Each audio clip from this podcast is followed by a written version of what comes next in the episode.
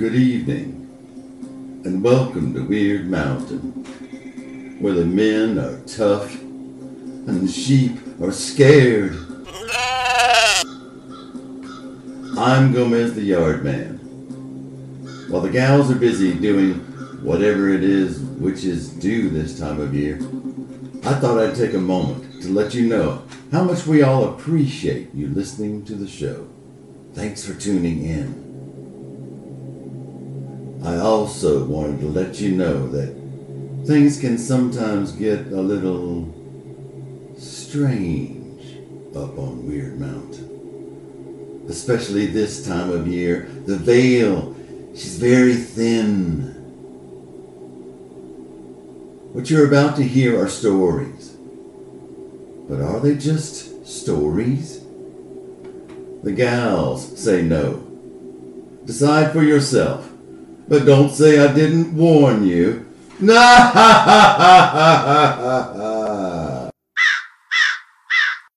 Have you seen a lot of true poltergeist activity? No. I have seen a lot of true unhappy people living with people that they don't want to be living with and making everybody's life miserable energetically. But no, I have not seen in my entire life, I'm gonna knock on wood, pol- real, genuine poltergeist activity. Okay. And How about you? poltergeist activity, it's usually when people will call about it, they'll be it's associated with children, you know. Uh huh. And I tend to think that well, I was trying to think if I ever had a real example of a poltergeist. And I don't think so. I think most of the time when I get a call and there's a child involved and some sort of paranormal activity or something they don't understand, it usually has a lot to do with the next generation up, like the grandparents or the grandma, the aunt, or something like that. And the child will have some natural talent that the parents deny. Yes, that is that see? is true. You And know- that's why I say, you know, it's it's it's youthful and often immature energy. Yeah. Yeah. And they don't know how best to express their dissatisfaction or their fear hmm in a situation, or they may have been rendered voiceless because of the way the family dynamics are. Right. But as far as a malevolent spirit like that, no, I've never encountered it. That attaches itself to a child and Nope, and starts doing weird things. nope, never have. Have you? My mom said when we were first moving into the house that there was a child in the basement. All right, you're supposed to put a ball down there. Put some toys down there. And I don't know what to say about that because I kind of felt like she was right. Yes, but was it malevolent? Was no. it destructive? No, it, it Right. wasn't. But that's probably the closest that we've come to it. But this conversation makes me wonder if this is my quandary. That house was so active for so long, and then it just started settling down.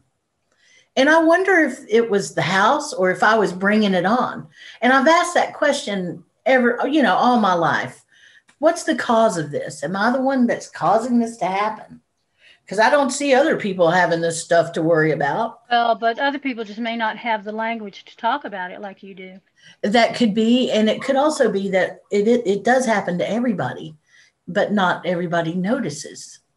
That's a good point. it. I use the word ken, K E N, quite Yeah. often because Yeah. it's a better word to me than observe. But when you ken something, not only do you observe it, but you also take it in and feel it. Yeah. So, Yeah. so And that's you how, understand it sometimes on a nonverbal level. right, right, and that's how dowsers do it. They ken. They don't. They don't say, "I'm going to walk around and observe and find a line of energy." Never.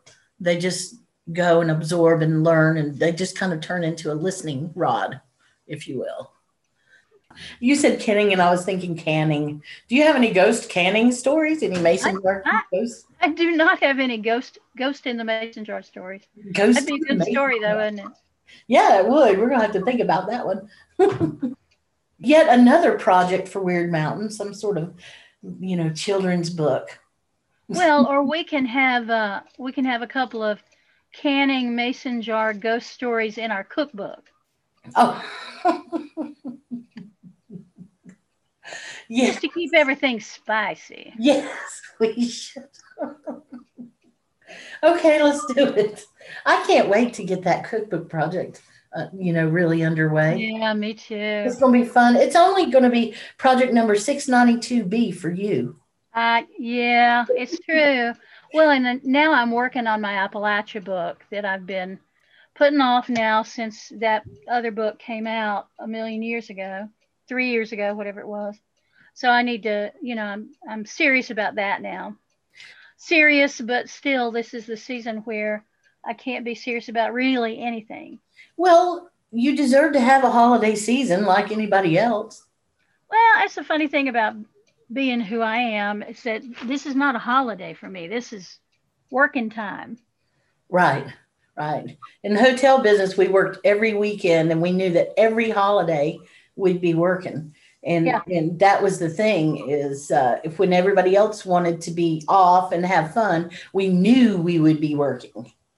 Well, yeah, I, you know, I worked in a bookstore for a decade, I guess, Yeah. and people would say, "Oh, it's getting to be Christmas." I just love that, and I'd be like, "Ah, long days, sore feet." Rude people. Well, we were really lucky because we didn't have a whole lot of rude people. We Oh, must have had people that needed a lot of help because we had a big chunk of our client base were people who were grandparents mhm. and they had retired here, but their grandchildren were somewhere else. So they weren't, you know, they didn't want to just send a gift card or a check, but they didn't really know their grandkids that much. Mhm. So it was always tricky to, but tricky, but also a lot of fun to have them describe the children and then find books for them Mm. and then hear back that those were exactly the kids, exactly what they wanted. So that was always nice. that We didn't have too many rude customers. Well, you were lucky. Very lucky. We actually we didn't either. I got to say the vast majority of people who walked in the door were fine. And if they weren't fine, they were handled correctly and they were fine afterwards. Yeah, But yeah. when you work with the public, it doesn't matter what position you have, a certain percentage of people are just not going to be happy no matter what. Right. And that's just the that's the human condition for a lot of people. No matter how well their lives go, they're not happy. Yeah, that's true. So I have to wonder when we're talking about spirits and spirits that remain, how many of those spirits are people who were so dissatisfied with life and now they're just still they're still hanging around griping about it. it does make Even you if they're wonder. dead, they're still griping. Well, I went to a place one time and and the general impression that I got was that the fellow who had lived there was afraid of everything. And Aw. after he moved on, he just didn't move on because he was afraid of everything. So he he would just stay right there. That's where he wanted to be. Oh, that is sad. It is. It is. Well, unless, you know, that's where he wanted to be and that's where he was comfortable. And so yeah. that's where he determined to stay. Well, it makes you wonder because the word that I was looking for the other day and I couldn't remember it was anthropomorphize. hmm So I have to be very careful because I, I'm a human and I have things that I want and I have agendas, and so does everyone. Okay. So I have to be very careful to not anthropomorphize when it's a paranormal situation or when somebody's asked me to come in and help them. I need to make sure that it's not just me wanting it to be this outcome, that what I'm telling them is really a truthful observation, or what I'm learning or telling myself is a truthful observation. That is the hardest thing. Except that it, it is okay to anthropomorphize a spirit that used to be a human, used to be a physical human, because they already are human. I think the problem comes when we try to anthropomorphize spirit beings because we want them to look like us, Mhm. and then they don't. They don't have a, a form, or we're trying to force them into a, into a form that was never theirs because it makes us more comfortable. That's interesting. We see that a lot with with depictions of land spirits. Yeah, t- talk a little bit about some Yeah, land. I I will tell a story on my daughter that I just got off the phone with right before we started. When she was I don't know what age, young, younger, we went to see a movie about fairies. She got all bowed up at the very beginning. As soon as they started showing fairies in this movie, she got all bowed up Yeah. and she said, That's not what they look like. Whoa. And I said, Well, no, honey, I know, but that's this is like the it's like a cultural icon of what a fairy is. And then different people see them different ways. And she said, Well, but this is just a lie because they don't look like that. now, how old was she? Maybe eight or nine, something like that. Wow. I I, love children that age because they haven't quite learned, you know, what's proper to say and what's not. Yeah, that you mean they don't have filters? Yes, correct. No filters. and she still, if I mention that movie to her, that that uh, experience is still very much with her. Hmm. And she goes, "Oh no, that was just stupid. It was just stupid that they would portray them that way." Well, so that's very yes, you can be you can be super opinionated about that, as my daughter is, but but I've gotten that way too about not only land spirits but sort of the larger spirits of place that we want to make them look adorable and we want to make sure everybody knows that they're not scary and we are doing ourselves and our cultures disservices by doing that I do believe that you're right about that. and that these beings in fact when i write about it and teach about it i talk about ghosts and non-human spirit beings because yes uh, ghosts in some way are easier to understand because well, they used to be people Right. They used to have a physical body and they were part of this species. You're yeah and so they they may be behaving out of character for who they were if you knew who they were they may be acting in a way that feels aberrant to us Mhm. But they they ultimately you're, we're going to kind of understand them because because like you just said we're the same species Right. but these other spirit beings that we work with and that are around us they they do not necessarily wish us well Mhm. they are not our servants they Right. um, they can be incredibly helpful if we behave how we should behave but I, it is never a good idea to go into working with any kind of spirits assuming that you're the boss Thank you. I was just going to mention something along those lines. People, I think, get themselves in trouble because they expect the spirits to do their bidding. yes And it's like, you know what? I believe in, you know, following your practice, do your daily work and all of that, but they're not they're not necessarily around just to do your bidding. However, the spirits that used to be human, especially your close ancestors and friends, they may love you and choose to. Okay? Now any of them might love to and choose to. When you say, but oh yeah absolutely but Um, they, they're not there to do your bidding. No, you are not the boss of them. And if you go into it thinking you are, and there's a lot of people that will fight me on that because they are ceremonial magicians and that's what they do. They go in and boss spirits around. Well, that has never been something that I thought was workable in the long term. Yeah. Because the way you the way you are the way you work with anything, whether it is material or or spirit, is that you establish a relationship. Exactly. Thank you very much. And how do you do that? Well, you do it regularly.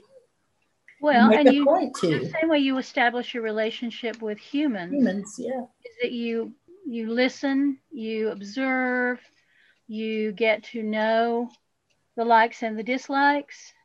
You just you do all that stuff that you do, Mhm. and you take it slow. I am the mighty wizard, and I am going to tell you what to do. I mean that I, that may work for some people. Never been a long-term solution in my world. And let me say too that from what I've noticed, they're beyond words. They're Yeah. beyond words. Words are there for us. It's just like the keyboard is there for the human. The computer is a computer with or without it. And, and so words are our graphical user, our GUI, our GUI. I believe that we are more transparent in our intentions. And so we have to be careful, uh, very careful that our words and our intentions match. Uh huh. Because Yes. if consistently are not that way, then guess what? not only are you not going to have any progress, but you might even piss somebody off. The whole point of that is to be someone that can be trusted. Exactly. Well, your words and your intentions have to match. Exactly. Exactly. So I don't want to tell anybody what their intentions should be, but that's my that's that's a point that I like to make sometimes. I remember it's been several years ago now that a colleague of mine, we were in a, I don't know, it was a Facebook group or some kind of, you know, e group. And she had posted this little spell thing that was all sort of rhymed couplets and bossing people around. And that was how you were supposed to be able to to conjure this particular kind of being. Hmm. And I just laughed. And I said, Well, why would you think you would have to go to all that trouble? Do you, do you think they're only going to come to a rhymed couplet? You, are you conjuring Shakespeare? What are you doing? And and she took it amiss, uh, as she often does with things. She took it amiss and she said, Well, what would you do? And I said, Well, I, I don't know. I've never thought about that, but I guess here's what I'd do I'd find out what the culture that that being comes from, where it is most honored, and I would find out what they like to eat, and I would set up a little place with some of that yummy food on it, and I would offer hospitality and see what happened. hmm And she said, Well, they're not going to come for that. So, you know me, of course, I've got to do exactly that. And so I ended up having a very interesting experience with a, a spirit not part of my culture. And so it was really tricky to just hang out and to sort of feel, to intuit how everything was going. Mhm. And I had a couple of missteps where it did not go well. And but ultimately that had worked because I found out that in that culture they loved dates and figs and honey. And so that's what I offered. And then I did not do the next step, which I, I invite all of our uh, listening audience to do if they decide to do this, which is to find out what they did not like in that culture. And to make sure you don't offer that accidentally, Right. which I did and got a little smack for that one. But I think working in the spirit world is really important, but I think for an awful lot of humans, we're just too arrogant to do that in a way that is effective. Well, it's not just arrogance, it is how we've been trained through our life. You know, we were talking about children and how magical they are. It's because they haven't been taught yet that they shouldn't see this or shouldn't talk about this or blah, blah, blah. There's something wrong with you because nobody else is talking about it, Mhm. kind of thing. And, you know, I've got to say that I think that that's just a standard that we should always work by is to try and have the eyes of a child when, we, Mhm. when we come to things like this. And the other thought that occurred to me when you were talking about this was you were inviting the spirit. So of course a good a good hostess, if you will, is going to attempt to find out what what their guest would like or not like. And Yeah, exactly. inviting. that was Exactly. that's and that's what you do and you do it with respect and otherwise it's just i wouldn't want to go somewhere that i thought that i was just going to have to do somebody's bidding would you No, I, no, I would not actually, and I can't imagine any Yeah, yeah. other spirit beings would, Mhm. except that I know there are like helper spirits Mhm. that really like to be called on to help.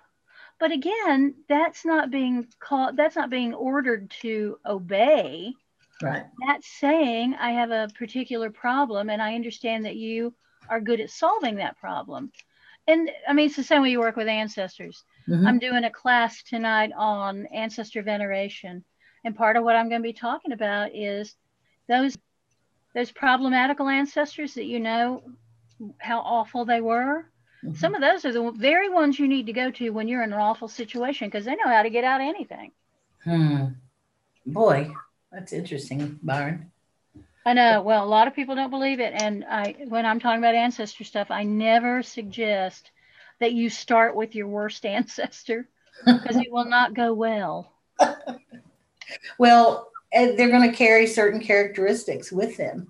So if Yeah. you were a bully in with a physical body, then maybe they're a bully in the spirit life too. You know, do you really want to get that could be dealt with in a good way, or you, you know, that's that's that's a private decision that people make. It's the same way, you know, you've known humans that lied. and so what do you think is going to happen if they don't have a physical body, but you're trying to deal with them? Can you expect them to all of a sudden not have the same char- characteristics? But we're also talking about something that very few people are ever going to deal with. Wouldn't you agree? What dealing with spirits? In this way, yeah. I think I think more and more people are going to be doing that, and more and more people are being called to it because the spirit world has the answers to some questions that we are not getting the answers to. they have a bigger picture for sure. They do. They Mhm. absolutely do, and they have they live more in what I always call geologic time. Well, there's the question of linear time too. Well, I don't believe in linear time. I know we're supposed to, but I don't. Well, you're harnessed to it as long as you have a physical body. You have No, you're not. you your physical body is No, it isn't. okay. I'm waiting. because time is as far as i'm concerned time is cyclical so right now we are at the end of october Right. and a year from now we're going to be at the end of october again Right, but we're not going to go from this October to last June. are we not No, we're not going to be from this October back to biblical times or something. i don't know i don't I know mean- that that's not true I think that without the physical body, time is a different situation. You know, without the physical body, you, you're able to to move around in time as well as in geography. Although saying that, humans always try and trap things into places that they understand. You know, one of the first things that humans did it was try and figure out how much a soul weighed. Did you know that? yep and they continue to do it to this day to this day and i think that uh, the most widely accepted study happened uh, in 1947 or so uh, in europe and and they weighed a soul and found out how, mu- how much it weighed exactly and that kind of carried forward into air quote modern medicine.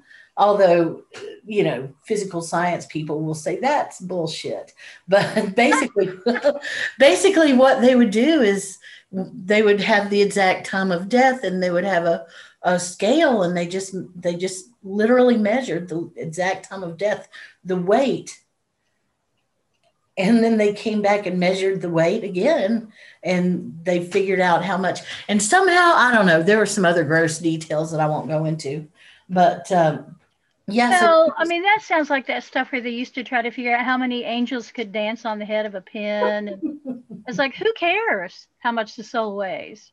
A lot of people care about stuff Hey, like that because they want to make a link between uh, the physical and mystic.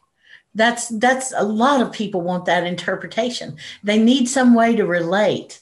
They But I don't know why they can't know that the physical and the metaphysical and the spiritual are all woven together. Why do they have to know how much it weighs? That's Well, just they- crazy. Because I don't even care how much I weigh. Well, a yeah, I'm just saying that's just one thing. People get hung up on all kinds of different points, but you have a group of people who really like to relate, and there that's the paranormal crowd that I ran with for a long time. You know, they really want a way to relate uh, that that mystical to the physical. To them, that's how you prove the mystical exists. And it's like, really, you can experience something time and time and time again, and you can't for your own self make a decision that you actually experience that? and the answer is, yeah, no, they can't. I don't know. It just feels like weird science to me. Like, okay. It is weird science. It's all, it's all, you know, it's all a head trip. That's, I mean, we're, we do, we do things to ourselves and we're our own worst enemy about a lot of things. And people who have a cerebral orientation, who live in their head and they're smart and they can think and they, you know, a lot of them are scattered because of it. Those, yeah. those people just get hung up and get into all kinds of crazy mental loops. And then there are people who are so curious I think it's because they're too much in their heads and not enough in their bodies. Well, that's exactly what it is. But it's it's also a matter of how do how are they raised? Oh well, of course. Their situation. What is their natural demeanor? Are they naturally happy? Are they naturally inquisitive? I know someone who actually dreams vivid dreams every night, but the dreams are of that person's work and they're sense. always they're always building something and doing something and and that's it. It's like that's it. That's literally all they do in their dreams and they do it every single night. It's like wow. Well i can remember we went uh, blueberry picking golly 30 years ago with my cousin bosie um, me and, and my husband. And he said the next day that he dreamed as he closed his eyes, he could see before him blueberry bushes. And I think he dreamed of picking blueberries that night because we had picked a lot of blueberries. Well, sure. That's a flushing dream. Mm-hmm. You see, a flushing dream, and everybody has them. And yep. the, the, whole process of the flushing thing is so interesting. Because well, it's your subconscious trying to get rid of stuff that seemed really, really important at the time, but actually isn't. Well, that's one theory, and that's a very accepted theory about it. And then there's another theory that says it's not flushing, it's reorganizing because our yeah. brains are so big and have so much storage potential. We can literally remember every single thing. So that is another theory altogether, and it's a fascinating one.